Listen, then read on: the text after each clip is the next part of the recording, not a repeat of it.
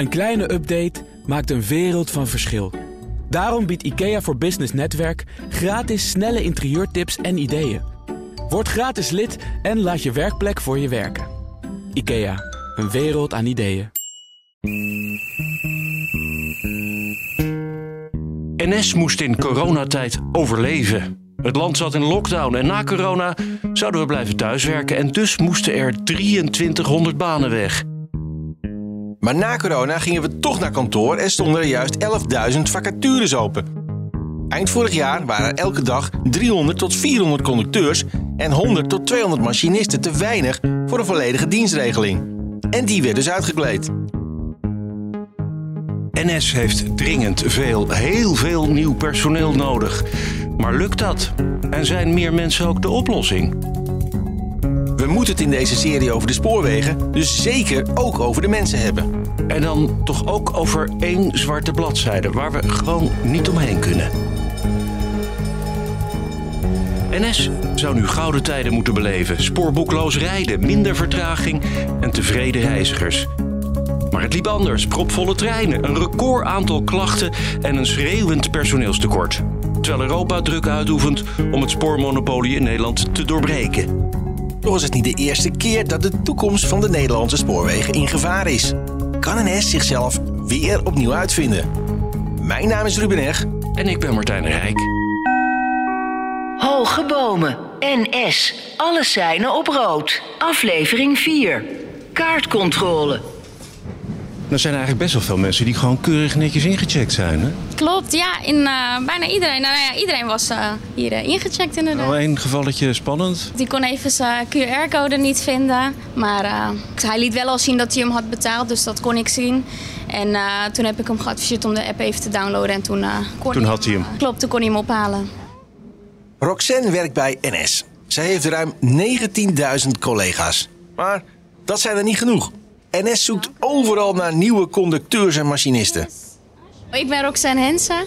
Ik uh, ben 27 jaar en ik uh, zit nu dan twee jaar uh, in het vak als HC.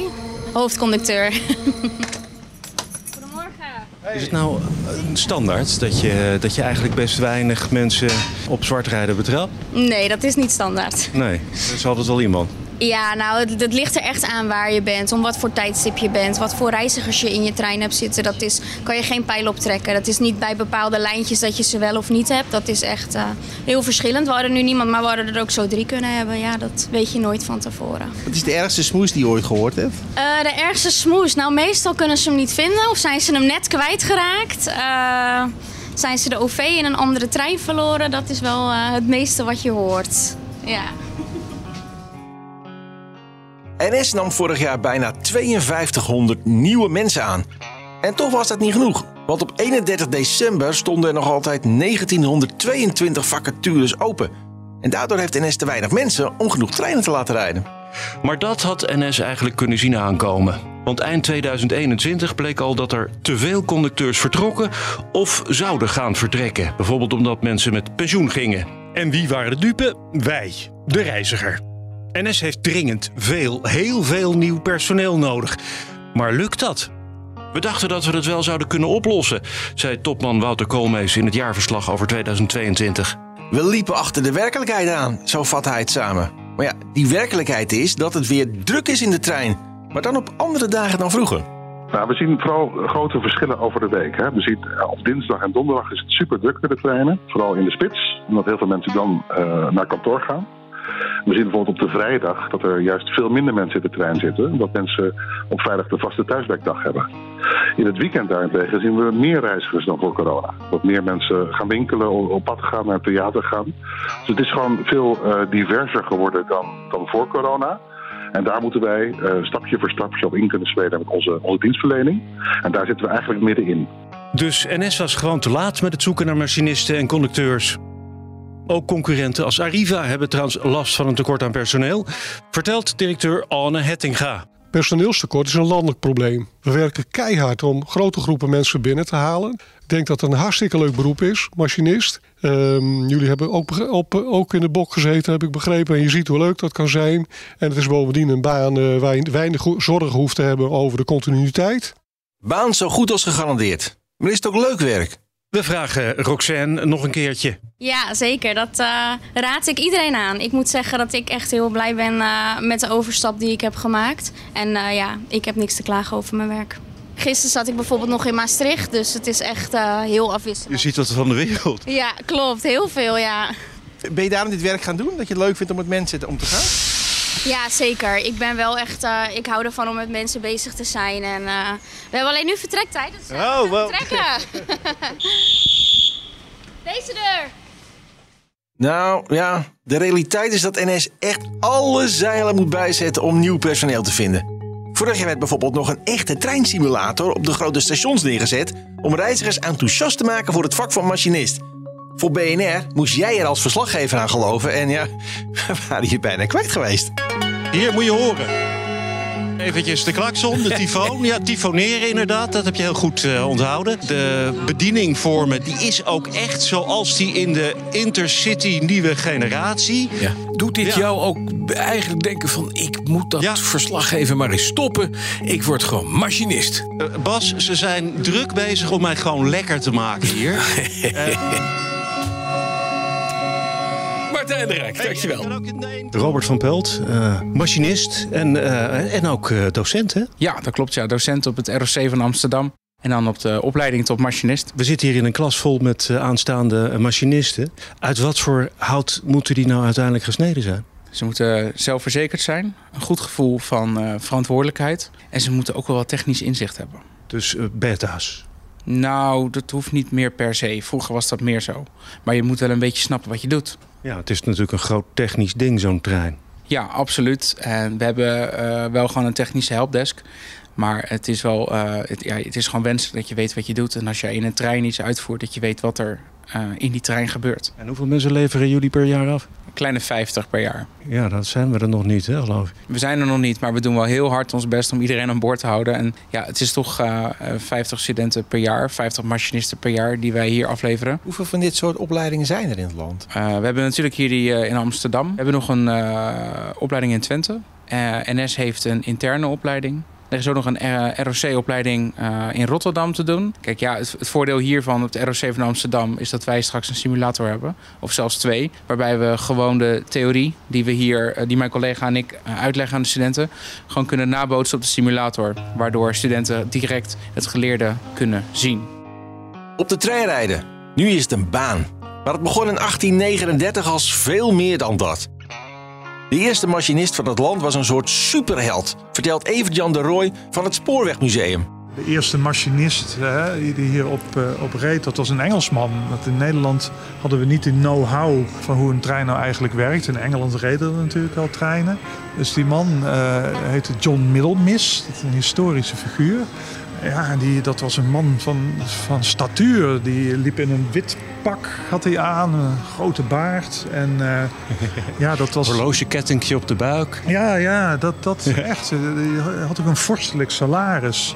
Dat was ook iets wat hij heel belangrijk vond. Want hij, hij wilde die, die, die status natuurlijk behouden. Dus als hij ging sleutelen aan, aan die machine... dan uh, deed hij daar heel geheimzinnig over. Dan werd er een groot doek omheen gespannen. Want die, die Hollanders die mochten natuurlijk niet weten wat hij precies deed. Een rockster was het. Ja, want ja, dan zou die zomaar vervangen kunnen worden. En uh, John Middlemis die, uh, was de, de eerste machinist.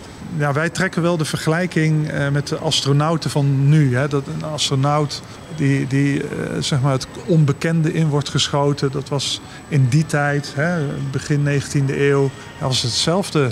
Je ging 80 kilometer per uur. Dat, dat was ongekend. En wat doet dat met je? Dat was dus, dus een machinist van die tijd kun je vergelijken met een astronaut van nu.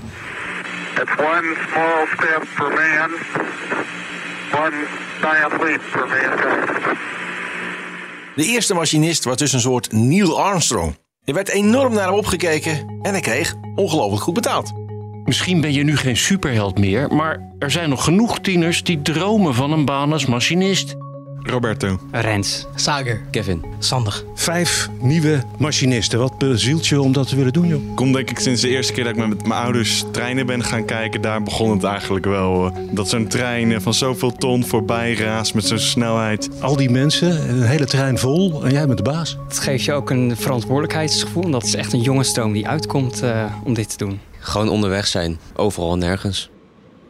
En eh, jij dacht voor het eerst uh, aan treinen toen je hoe oud was? Ik denk dat ik rond de tien was. Mede dankzij mijn vader, want die werkt ook op de trein. Hij is conducteur en ik ben dan machinist. Dus uh, ja. Ik ben al sinds kleins af aan al uh, gefascineerd van het spoor en van alle vervoerders en uh, de pup. Ik vind natuurlijk ook gewoon belangrijk dat je een baan hebt en ook iets doet wat je leuk vindt. En dat je dat dan heel je leven kan doen, dat lijkt me fantastisch. En weet je zeker dat je het je hele leven leuk vindt? Of zie je dat wel weer? Ik zie mezelf wel nog over 40 jaar op het spoor zitten. En jij ook?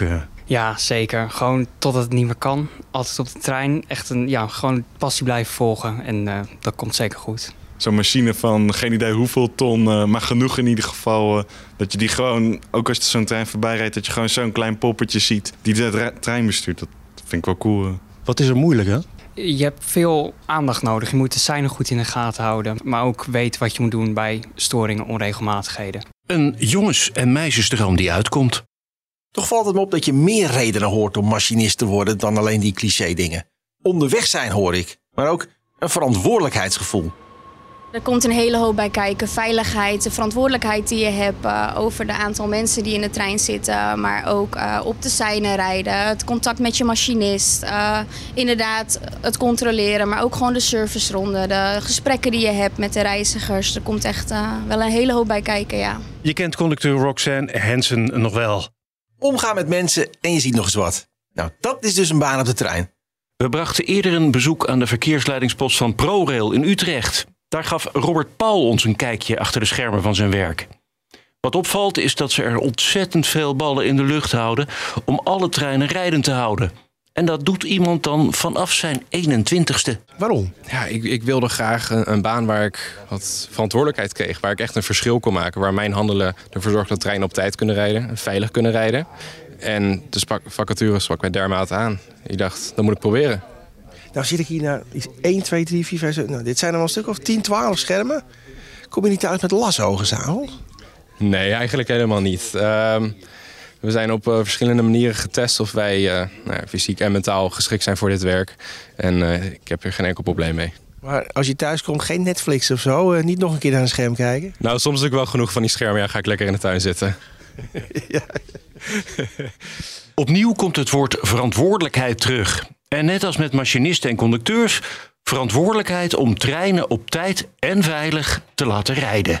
Hoeveel moet je doorgeleerd zijn om te begrijpen wat je hier ziet? Nou, dat duurt behoorlijk lang. Uh, we beginnen met een zes maanden durende opleiding... waarin we eigenlijk de basis van het systeem waarmee we werken onder de knie krijgen. Wat voor verstoringen kunnen er zijn. Maar wanneer je naar de post toe komt, voor je poststage zoals wij dat noemen... ga je drie maanden lang jouw echte toekomstige werkplek leren. Dan leer je de kneepjes van waar werk ik nu daadwerkelijk mee. De opleiding is niet geheel representatief voor de werkelijkheid. Utrecht heeft bepaalde uitdagingen, maar zo heeft de Arnhemmerlijn of de Bosselijn dat ook twee jaar een opleiding volgen en dan ben je verkeersleider. Alleen, je kunt dan dus niet zomaar op elke post gaan werken. Maar we hebben hier zoveel treinen, zo weinig sporen, zo weinig uitwijkmogelijkheden. Dat brengt een hele nieuwe dynamiek met zich mee die je onder de knie moet krijgen wanneer je naartoe komt. Er is heel veel maatwerk nodig om iemand goed voor te bereiden voor, uh, voor zijn werk. En het is natuurlijk ook niet iets dat we nou ja, heel erg willen haasten. Want gaat toch om de veiligheid van mensen. Opvallend is de saamhorigheid die je merkt als je met treinpersoneel praat. Ja, het is echt een brandweerfunctie. We, we kunnen dagenlang heel veel rust hebben. De tijd om een babbeltje te maken, koffie te drinken.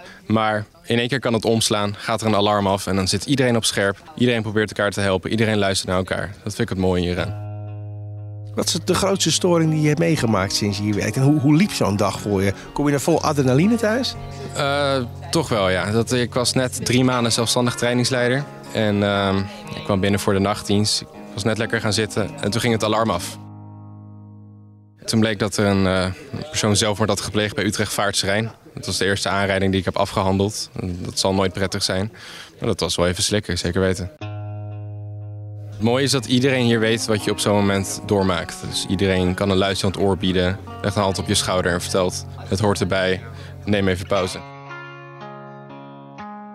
De machinist begon dus als superheld. Maar het werken op de trein kent helaas ook een donkere periode. En daar kun je niet omheen. Want als je het over het spoor hebt, dan moet je het ook over een zwarte bladzijde hebben. De Tweede Wereldoorlog. Even om de situatie te schetsen. Het is 1940 en de Duitsers vallen Nederland binnen. Nadat Rotterdam wordt gebombardeerd, staat de Weermacht in Utrecht op de stoep. En dat is dan voor het oude hoofdkantoor van NS. Een enorm bakstenen gebouw dat de Inktpot wordt genoemd. Want daar lijkt het op. Een beetje roestig hè, inmiddels. Hey, ik denk dat hij er ook er tegenaan is. Ja, jeetje. Dat dat nieuw is, dat zou ik me kunnen voorstellen. Maar dit kon dus dicht. Peter Knollema werkte lang voor ProRail, dat tegenwoordig in de Inkpot is gevestigd. Hij vertelt daar hoe NS in eerste instantie de oorlog dacht door te komen. De directie in de tijd die eh, stelde zich op het standpunt om voorzichtig mee te werken. Zodat ze de zaak in eigen hand hadden en konden, ja, dingen konden doen die misschien de bezetter toch niet zo leuk zou vinden. Maar daardoor hielden ze wel controle over het bedrijf. De telefooncentrale die uh, hier iets verderop staat, die uh, was heel belangrijk voor het verzet omdat die telefooncentrale was Nederland dekkend. Dus je kon, zonder dat de Duitsers daar zicht op hadden, zeg maar, de telefooncentrale gebruiken. Zo werd die telefoonlijn van NS belangrijk. Vooral in 1944, toen de oorlog ten einde leek. De spoorwegen gingen staken. En bij die staking is deze telefooncentrale ja, verlaten. En kon er niet meer gebruik gemaakt worden van de telefooncentrale. Het verzet wilde daar wel bij komen. En het verzet heeft uh, toen bedacht: weet je, we bieden ons aan als bewakers van uh, deze telefooncentrale. Met het, met het excuus van, ja, je kunt het toch niet onbeheerd laten... want anders kunnen terroristen er gebruik van maken. En toen zijn... Ze hebben de Duitsers wat op de, op de mouw gespeeld? Ja, dat kun je wel stellen, ja. Ze zijn met 16 man zijn ze hier, uh, hebben ze uiteindelijk een rol gekregen... om deze telefooncentrale met name in de nacht te beschermen. En wat was nou het belang van zo'n telefooncentrale? Want... Nou, het belang was dat je met deze telefooncentrale, los van wat door de Duitsers werd, uh, zeg maar, werd gecontroleerd, dat je gewoon door Nederland kon bellen. Zelfs het buitenland, heb ik begrepen, was gewoon bereikbaar vanuit deze telefooncentrale. NS werkte dus officieel mee met de bezetter om dan stiekem sabotage te kunnen plegen.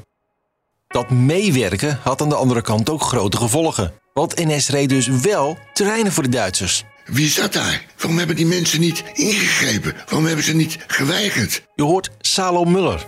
Hij is 87 jaar en zijn stem is wat beschadigd door corona. Salo Muller is in Amsterdam bekend als de fysiotherapeut van het gouden Ajax van Johan Cruijff. Landelijk is hij bekend als degene die een schadevergoeding voor holocaustslachtoffers bij NS regelde. In de oorlog werd de jonge Salo Muller op het nippertje gered nadat zijn ouders bij een razzia werden opgepakt. Met de trein werden zij naar concentratiekampen afgevoerd. En dat beeld, dat kleeft aan veel overlevenden van de Holocaust. Kijk, de, je moet zo zien, in de oorlog hebben de Duitsers de wagons en personeel gecharterd van Nederlandse spoorwegen. Die hebben dat keurig gedaan, die hebben er veel geld voor gekregen. En de spoorwegen, er is over geklaagd toen. Jongens, jullie hebben zoveel mensen laten deporteren met jullie trein, locomotieven. En toen heeft meneer Van Schaik, toenmalige directeur, gezegd... ja, inderdaad zijn we fout geweest. En die heeft zijn excuus aangeboden. Want ja, verzetsdaden of niet... Ondertussen deed NS gewoon keurig wat de Duitse bezetter vroeg. Vergeet niet, dat als de Duitsers tegen de spoorwegen zeiden... we hebben twaalf wagons nodig en drie locomotieven en personeel... Tot Nieuwe Schans was het allemaal Nederlands materiaal. En bij Nieuwe Schans werden de locomotieven afgekoppeld, kwam het Duits personeel. En het Duitse personeel, dat reed de treinen tot in Auschwitz. Dus iedereen wist verdomd goed. Ze hebben het zelf gezien. Bent u in de loop der jaren nog wel eens mensen tegengekomen die daar in de tijd bij de spoorwegen hebben gewerkt? Nee, ik heb van Roger van Boksel wel eens gehoord dat er machinisten waren die toen de tijd op de trein zaten, ja, die daar werkelijk ziek van zijn geweest. Van Boksel was tot 2020 president-directeur van NS. De Nederlandse spoorwegen gaan overlevenden van eh, concentratiekampen en direct nabestaanden van holocaust-slachtoffers financieel tegemoetkomen. De NS heeft zich in de, de, Tweede Wereldoorlog niet verzet tegen de deportatie van Joden per trein, bijvoorbeeld naar kamp Westerbork. Het bedrijf uh, verdiende daar zelfs geld mee. Veertien jaar geleden bood de NS al een keer excuses daarvoor aan. En nu komt er dus ook een financiële compensatie. De trein blijft onlosmakelijk verbonden met de Holocaust. Het duurde lang, echt heel lang, voor NS hiermee in het reinen kwam. En niet alleen NS, ook de Franse spoorwegen. En bij de Duitsers is het touwtrekken nog niet eens voorbij. voor mij is de zaak nog niet klaar. De treinen gingen tot Nieuweschans. En vanaf Nieuweschans gingen de Duitse treinen. En ik ben nu met een Duitse advocaat bezig om de Duitse spoorwegen aansprakelijk te stellen. Deutsche Bahn dus. De Duitse Bahn, ja, die zeggen dus... Ja, maar meneer Muller, Herr Muller, wij eh, hebben daar niks mee te maken. Ja goed, het is een heel ingewikkeld proces. En ik denk dat het ook jaren duurt. Maar ik ben daarmee bezig. U geeft toch niet op? Ik geef er zeker niet op. Het personeel van de Nederlandse spoorwegen reed dus treinen voor de Duitsers. Maar er werden ook verzetsdaden gepleegd. Toch is dat iets waar NS niet veel over spreekt. Dat is wel te begrijpen. Het zou klinken als goed praten. Want ja, er werd gestaakt, maar pas in 1944, vertelt Peter Knollema in de Inkpot. De directie was van mening dat ze maar één keer eh, de staking konden uitroepen. En eh, ze wilden ook de staking niet zelf uitroepen, omdat ze vonden dat dat een taak was van de regering. En zij moesten dus dat besluit nemen. Met de landing in Arnhem was het eh, duidelijk dan de oorlog is bijna ten einde. En toen is een staking uitgeroepen. Dat het vervolgens nog langer dan twee weken heeft geduurd, dat, dat is heel jammer. En dat heeft zeker tot de hongerwinter geleid. Maar dat, ja, konden ze toen niet voorzien. Wat had dat toen voor gevolgen voor de spoorwegen? De gevolgen voor de spoorwegen was dat, uh, dat alle mensen gingen onderduiken, alle spoorwegmensen. En dat er dus geen trein meer werd gereden. In de kelder van het oude NS-hoofdkantoor staat een enorme kluis. En voor de spoorwegstaking in 1944 werd die leeggeroofd. Oeh, zo. Dat is niet zomaar een deurtje. Er komt een hele koude lucht uit deze kluis. Dat klopt. En uh, dat kan ik je ook uitleggen. Want Laten we eventjes Het zijn dus drie kluizen naast elkaar. Oh jee, ja. Oh, we zien er nog eentje. Deze, middelste, deze middelste kluis, die heeft ook een achterdeur. En je ziet, dat is ook gewoon een kluisdeur. En daarmee kom je in een grote kelder die onder de uh, stoep zit. Je zit hier net onder de entree van het pand. En je kunt daar dus een hele grote opslag van oude materialen. En dit geld was nodig om uh, het spoorpersoneel door te kunnen betalen tijdens de staking? Ja, ja, hier lag dus geld voor een maand, uh, maandsalaris aan, uh, aan geld. Wat dus uh, ja, is weggehaald door, de, door het verzet. Hoeveel mensen moest hiervoor betaald worden? Er werkten op dat moment 4000 mensen bij het spoor. En dat waren 3000 eigen personeel. En 1000 mensen die aan het begin van de oorlog te werk gesteld zijn. Die door de spoorwegen aangenomen zijn om te voorkomen dat ze te werk gesteld werden in Duitsland. Dus dat is nog een extra reden om eigenlijk een beetje zelf aan het stuur te blijven zitten. Dat je dit kan doen, uh, zeg maar. Ja, dat hadden ze niet kunnen doen als de Duitsers de leiding hadden gehad op dit, uh, over dit bedrijf. Maar dat konden ze wel doen, omdat dat zij zelf dat, uh, het stuur in handen hielden. Hoe is dat geld hier weggehaald? Wat voor plannetje hadden ze bedacht daarvoor? Het, het, plannetje ken ik niet precies, maar het geld is hier weggehaald en vervolgens op een handkar door vrouwen naar, uh, naar de oude gar gebracht, waar de, het verzet een, een, een pand had waar ze die, dat soort zaken opsloegen. Ik wil die deur dicht doen. Ik heb het koud. Ja, ja het is koud. ja. Nou, in ieder geval werkte Frank hier nog niet. Want anders Frank hier gewerkt had, dan hadden ze het niet leeg kunnen halen hoor. Frank, dat is de conciërge. Maar tenslotte kwam de zo lang verbeide bevrijding. Is dat raar na de oorlog? Dat het gewone leven dan weer zijn gang neemt? Ja, zo zit de wereld in elkaar. NS pakt na de oorlog zonder om te kijken het gewone leven weer op. Want NS is belangrijk voor de wederopbouw van Nederland. En dus zijn er meer mensen nodig. Om meer personeel te krijgen, verandert met de jaren het personeelbeleid bij het conservatieve NS. Vrouwen zijn welkom, als conducteur en als machinist. Mannen mogen uiteindelijk ook met een paardenstaart rondlopen. Of een tattoo. Terug naar nu, naar dat enorme personeelstekort waarmee NS kampt. In de zomer van 2020 schat NS dat het de komende jaren 4,7 miljard euro zal mislopen door de coronacrisis. Want corona gaat tot fundamentele veranderingen leiden, denkt iedereen dan. We kunnen namelijk prima thuiswerken. Wie gaat er nog forensen? Daar liggen ze bij NS wakker van. Er moet heel snel heel veel geld bespaard worden. In de boeken ziet NS dat er van 2020 tot en met 2025 ongeveer 2500 medewerkers met pensioen gaan.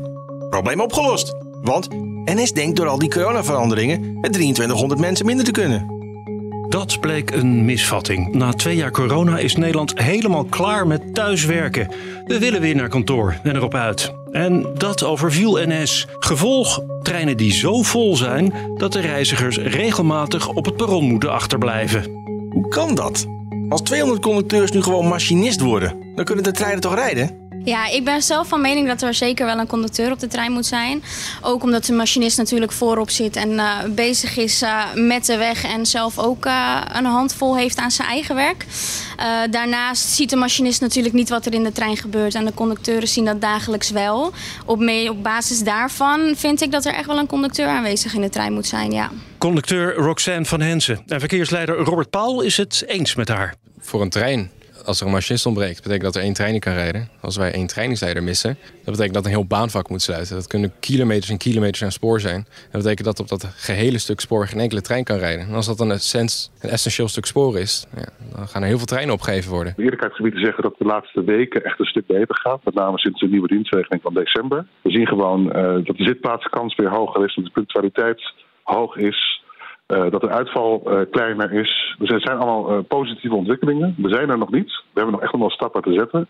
NS is sinds het najaar als een razende nieuwe mensen gaan aannemen en opleiden. Yo, mijn naam is Chotno en ik ben een high school dropout. Ik verdien al bakken met geld terwijl ik gewoon nog in opleiding zit. Mijn secret ga ik nu met jou delen. Bij de techniekfabriek volg jij een betaalde opleiding tot monteur treintechniek. Live your best life. Zelfs je stages worden geregeld. Ik kan het niet vaak genoeg zeggen. Maar... Ook kantoorpersoneel helpt op bepaalde dagen mee op de trein. En ook de nieuwe baas zelf, die stroopt de mouwen op. Hij doet een uh, opleiding tot hoofdconducteur. Ik heb uh, de eerste dag gedaan uh, van, van de opleiding. Ik heb een, een aangepast programma. Ik heb elke maand één opleidingsdag in ons leercentrum in, Aap, in Amersfoort. En dat betekent dat ik einde van het jaar, als het goed is, gediplomeerd conducteur ga worden. NS-topman Wouter Koolmees, die dus nog wat stappen moet zetten. Zoals de dienstregeling weer, weer een beetje aankleden. Ondertussen gaat het werk wel gewoon door. Voor bijvoorbeeld Roxanne. Yes. uh, with the chip card, you can make a reservation for the bike. For the bike, yes. Because I did uh, buy the machine and it costs like 8 euros a part of the. Yes, it's a part. Nou, uh, Roxanne, fijne shift verder. Ja, dankjewel. Waar gaat de rit nu heen? ik mag verder naar Alkmaar nu. Succes! Dankjewel. Door de coronacrisis zijn de tijden veranderd. Om reizigers terug in de trein te krijgen, durft NS de kaartjes niet mee te laten stijgen met de inflatie. En tegelijkertijd wil het personeel die inflatie gecompenseerd krijgen. Dit leidde tot een voor de NS historisch hoge loonstijging van 8,5 procent. In februari nam NS na 20 jaar afscheid van het avontuur in Groot-Brittannië. En daarmee ook van de inkomsten. NS leunt nu zo goed als volledig op het rijden van treinen in Nederland. Maar tegelijk is NS na corona structureel 20% van de reizigers kwijt. Zonder een aantal boekhoudkundige meevallers zakte NS vorig jaar voor 304 miljoen de rode cijfers. Voor NS wordt het de komende twee jaar erop of eronder. De nieuwe spoorconcessie staat op het spel. Er liggen kapers voor de kust. Buitenlandse kapers die van de daken schreeuwen dat zij het beter kunnen. Dat doen zij in aflevering 5 van Hoge Bomen. NS. Alles zijn op rood.